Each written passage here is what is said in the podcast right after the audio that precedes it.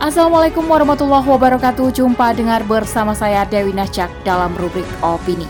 Kali ini dengan judul Endemi Demam Keong Bukti Negara Omong Kosong oleh Nur Rahmawati SH. Hal ini menandakan bahwa pemerintah abai dalam menjamin kesehatan rakyatnya. Padahal diketahui, demam keong sudah sejak lama menjadi endemi.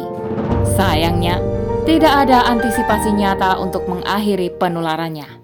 Selengkapnya, tetap di podcast Narasi Pos Media. Narasi Pos, cerdas dalam literasi media, bijak menangkap peristiwa kunci. Belum hilang dalam ingatan ketika pandemi COVID-19 melanda Indonesia dan melumpuhkan banyak aktivitas manusia. Kini, ratusan warga di Sulawesi Tengah terserang demam keong. Penyakit yang terbilang mudah penyebarannya ini tidak bisa dipandang sepele. Sebanyak 256 kasus demam keong di Sulawesi Tengah belum mampu diatasi dengan baik. Menurut Kepala Biro Komunikasi Kemenkes RI Dr. Siti Nadia Tarmizi, kesulitan memberantas si keong disebabkan tempat berkembangnya yang sangat kecil seperti di daun. Sehingga demam keong masih sulit dieradikasi. Seseorang yang terinfeksi parasit skistosoma awalnya akan mengalami ruam dan gatal pada kulitnya.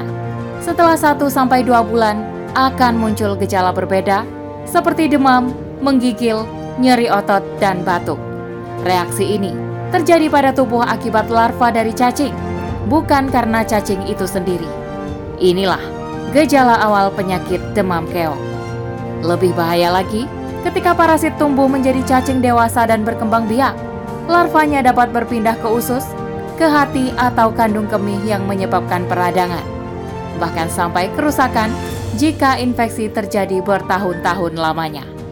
Di beberapa kasus, meski jarang terjadi larva yang bersarang di otak atau sumsum -sum tulang belakang, dapat menyebabkan peradangan, kejang, bahkan kelumpuhan.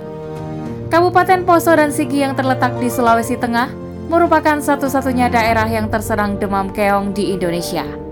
Skistosomiasis adalah istilah untuk demam keong, yaitu penyakit menular paling mematikan setelah malaria. Penularan demam keong terjadi ketika manusia melakukan kontak dengan air, yang air itu terkontaminasi parasit skistosoma. Parasit ini akan menembus kulit yang bersentuhan langsung dengan air. Kemudian, berkembang biak menjadi cacing dewasa setelah beberapa minggu hidup dalam organ tubuh manusia.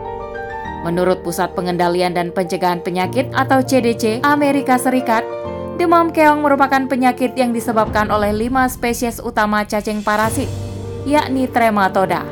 Usus dan urogenital adalah bentuk utama skistosomiasis. Selain itu, demam keong dianggap sebagai salah satu penyakit tropis terabaikan yang disebut neglected tropical disease alias NTD.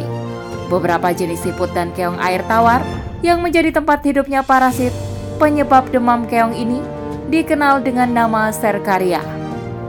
Saat ini, upaya pemerintah dalam menangani demam keong hanya terfokus pada pencegahan saja. Hal ini menandakan bahwa pemerintah abai dalam menjamin kesehatan rakyatnya. Padahal diketahui, demam keong sudah sejak lama menjadi endemi. Sayangnya tidak ada antisipasi nyata untuk mengakhiri penularannya. Hal tersebut tentu akan melahirkan kekhawatiran publik terus-menerus. Rakyat diminta untuk melindungi kesehatannya masing-masing, sedangkan negara terlihat tidak serius menanganinya. Upaya pemerintah dalam kasus endemi demam keong hanya sebatas upaya preventif alias pencegahan. Hal ini diutarakan oleh Kepala Biro Komunikasi dan Pelayanan Publik Kementerian Kesehatan, yakni Dr. Siti Nadia Tarmizi dia mengatakan bahwa strategi utama dalam pemberantasan demam keong di daerah Sulawesi Tengah lebih pada tindakan preventif. Kemudian, untuk produksi obat praziquantel, dia mengatakan perlu proses panjang dan memakan waktu lama, sehingga lebih baik mengoptimalkan upaya mengeradikasi penyakit tersebut. Iklim komersialisasi oleh pihak mana pun merupakan kapitalisasi yang berasaskan manfaat. Inilah yang menjadi dasar dari kebijakan penguasa dalam sistem kapitalisme. Sistem ini menjadikan penguasa tak lagi segan mengapitalisasi apa saja yang dianggap potensial menghasilkan keuntungan, termasuk memanfaatkan bidang kesehatan yang merupakan kebutuhan hajat hidup publik. Sungguh kontras paradigma kapitalisme dalam tata kelola hajat hidup publik pada aspek kesehatan. Penguasa yang sejatinya pelayan dan pelindung masyarakat tak selayaknya menjadikan rakyat sebagai lahan untuk mendapatkan keuntungan.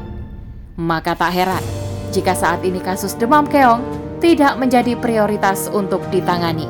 Sebab sistem inilah biang kerok endemi demam keong tak kunjung usai. Endemi ini dianggap tidak menghasilkan kapital bagi penguasa, maka berharap pada sistem saat ini sama saja seperti membuat sarang laba-laba yang terbilang sangat rapuh.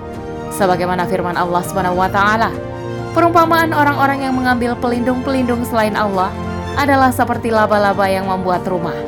Dan sesungguhnya rumah yang paling lemah adalah rumah laba-laba kalau mereka mengetahuinya.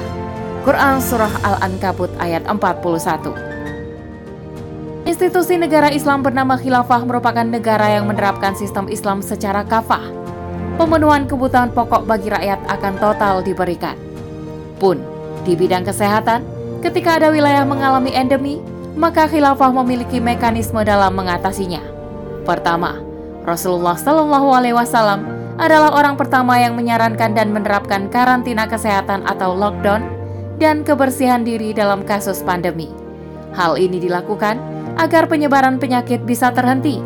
Jika ada suatu wilayah yang terserang endemi atau pandemi, maka yang harus dilakukan adalah meninggalkan tempat wabah dan melakukan karantina wilayah. Sebagaimana sabda Rasulullah, jika kamu mendengar wabah di suatu wilayah, maka janganlah kalian memasukinya. Tetapi, jika terjadi wabah di tempat kamu berada, maka jangan tinggalkan tempat itu. Hadis riwayat Bukhari. Kedua, Khalifah memberikan jaminan kesehatan yang terbaik bagi siapa pun, terlebih mereka yang terserang penyakit. Upaya yang terbaik ini meliputi fasilitas kesehatan, memberi obat yang ampuh dengan memastikan standar halalnya. Ketiga, khilafah wajib memenuhi kebutuhan primer warga yang mengalami lockdown hingga wilayah dinyatakan normal kembali. Kebutuhan tersebut mencakup makanan, pakaian, dan tempat tinggal yang layak. Bukan hanya kesehatan, keamanan dan pendidikan pun dijamin pemenuhannya dengan mekanisme langsung. Luar biasanya khilafah dengan sistem Islam menjamin kesehatan dan menangani endemi atau pandemi dengan serius. Khilafah benar-benar bertugas sebagai pengurus sekaligus pelayan rakyat. Sebagaimana sabda Rasulullah, pemimpin masyarakat adalah pemelihara dan dia bertanggung jawab atas urusan rakyatnya. Hadis riwayat Imam Bukhari dan Muslim. Dengan prinsip dasar ini, khilafah akan mampu mengakhiri endemi. Mekanisme yang ditawarkan Islam sungguh nyata dapat mengatasi persoalan ini tanpa basa-basi. Maka, sudah seyogyanya mengganti sistem saat ini dengan sistem paripurna, yaitu sistem Islam. Wallahu a'lam bishawab. Demikian rubrik opini kali ini, sampai bertemu di rubrik opini selanjutnya. Saya Dewi Nasyak undur diri. Afumikum wassalamualaikum warahmatullahi wabarakatuh.